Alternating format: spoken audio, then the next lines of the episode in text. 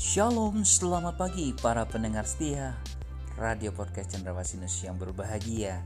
Hari ini kita akan mendengar akan renungan akan firman Tuhan. Biarlah firman Tuhan yang hidup itu akan menjadi berkat ketika Anda mendengarnya Dan rema dalam kehidupan Anda. Selamat mendengarkan firmannya. Tuhan Yesus memberkati Anda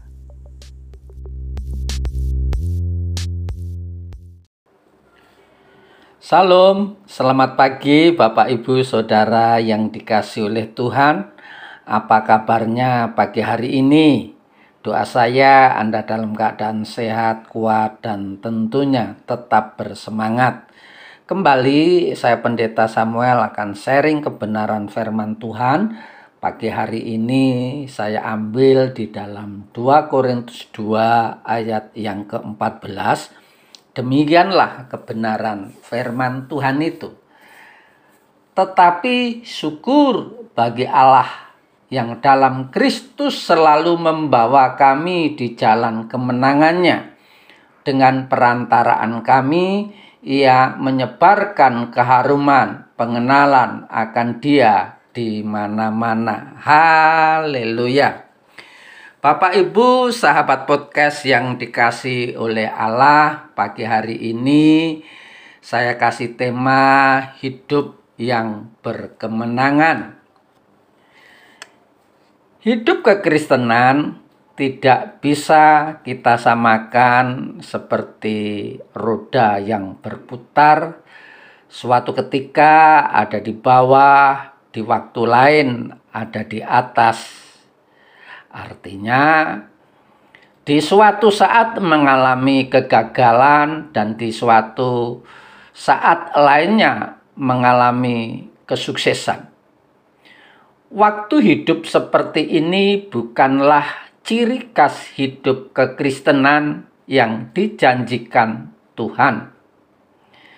Mengapa? Karena Tuhan itu menjanjikan hidup kita itu berkemenangan, bukan suatu kegagalan, kemudian esok sukses, lusa gagal, esok seterusnya sukses dan terus seperti berputarnya roda.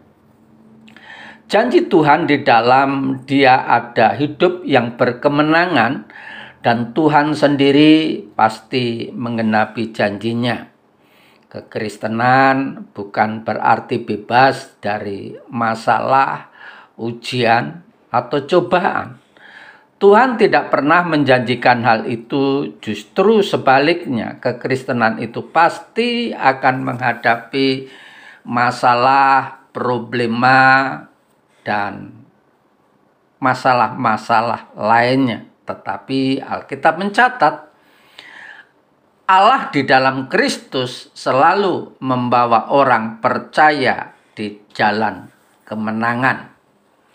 Sahabat podcast yang dikasih oleh Tuhan sebagai orang percaya kita tidak hidup bergantung kepada kondisi dunia. Tetapi sepenuhnya bergantung kepada Tuhan, bukan bergantung kepada keadaan namun yang menjadi persoalan adalah bagaimana supaya kita itu selalu hidup berkemenangan.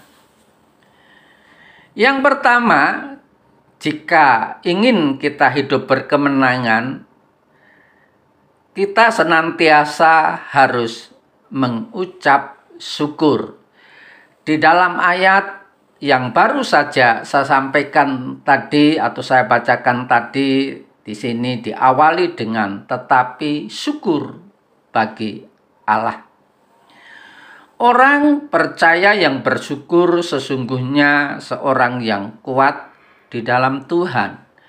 Hidupnya dekat dengan Tuhan dan yang selalu optimis bahwa Tuhan selalu menuntunnya ke jalan kemenangan. Oleh karena itu, apa yang telah anda miliki, apa yang telah ada di dalam diri Anda, ucapkanlah syukur.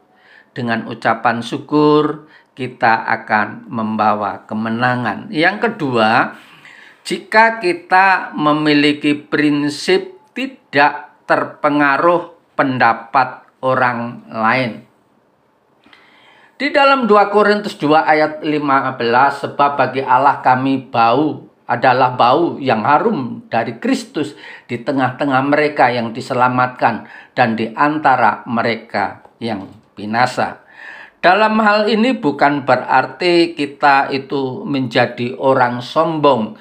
Setelah kita percaya kepada Yesus, kita menjadi orang yang berbau harum di hadapan Tuhan, sedangkan orang yang berdosa itu berbau tidak harum, tetapi lebih mendengar dan mempercayai apa yang dikatakan Alkitab karena Alkitab mengatakan bahwa orang yang ada di dalam Kristus adalah ciptaan yang baru, yang lama sudah berlalu, yang baru sesungguhnya sudah datang.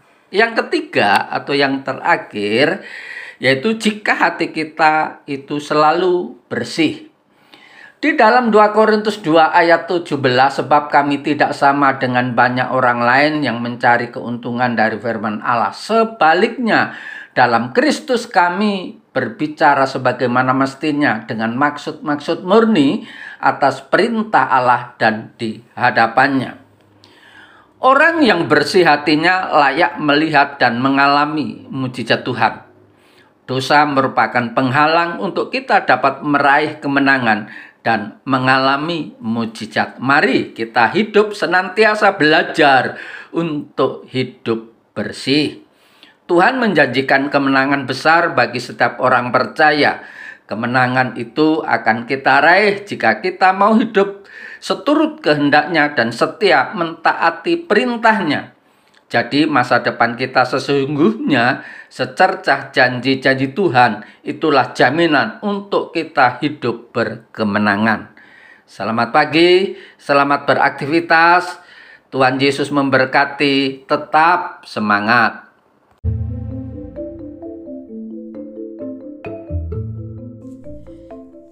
Sampai jumpa esok hari. Kiranya damai sejahtera dari Allah Bapa kecintaan kasih daripada Tuhan Yesus Kristus dan persekutuan Roh Kudus menyertai kita mulai hari ini, esok sampai Maranatha. Tuhan Yesus datang kedua kalinya. Sampai jumpa.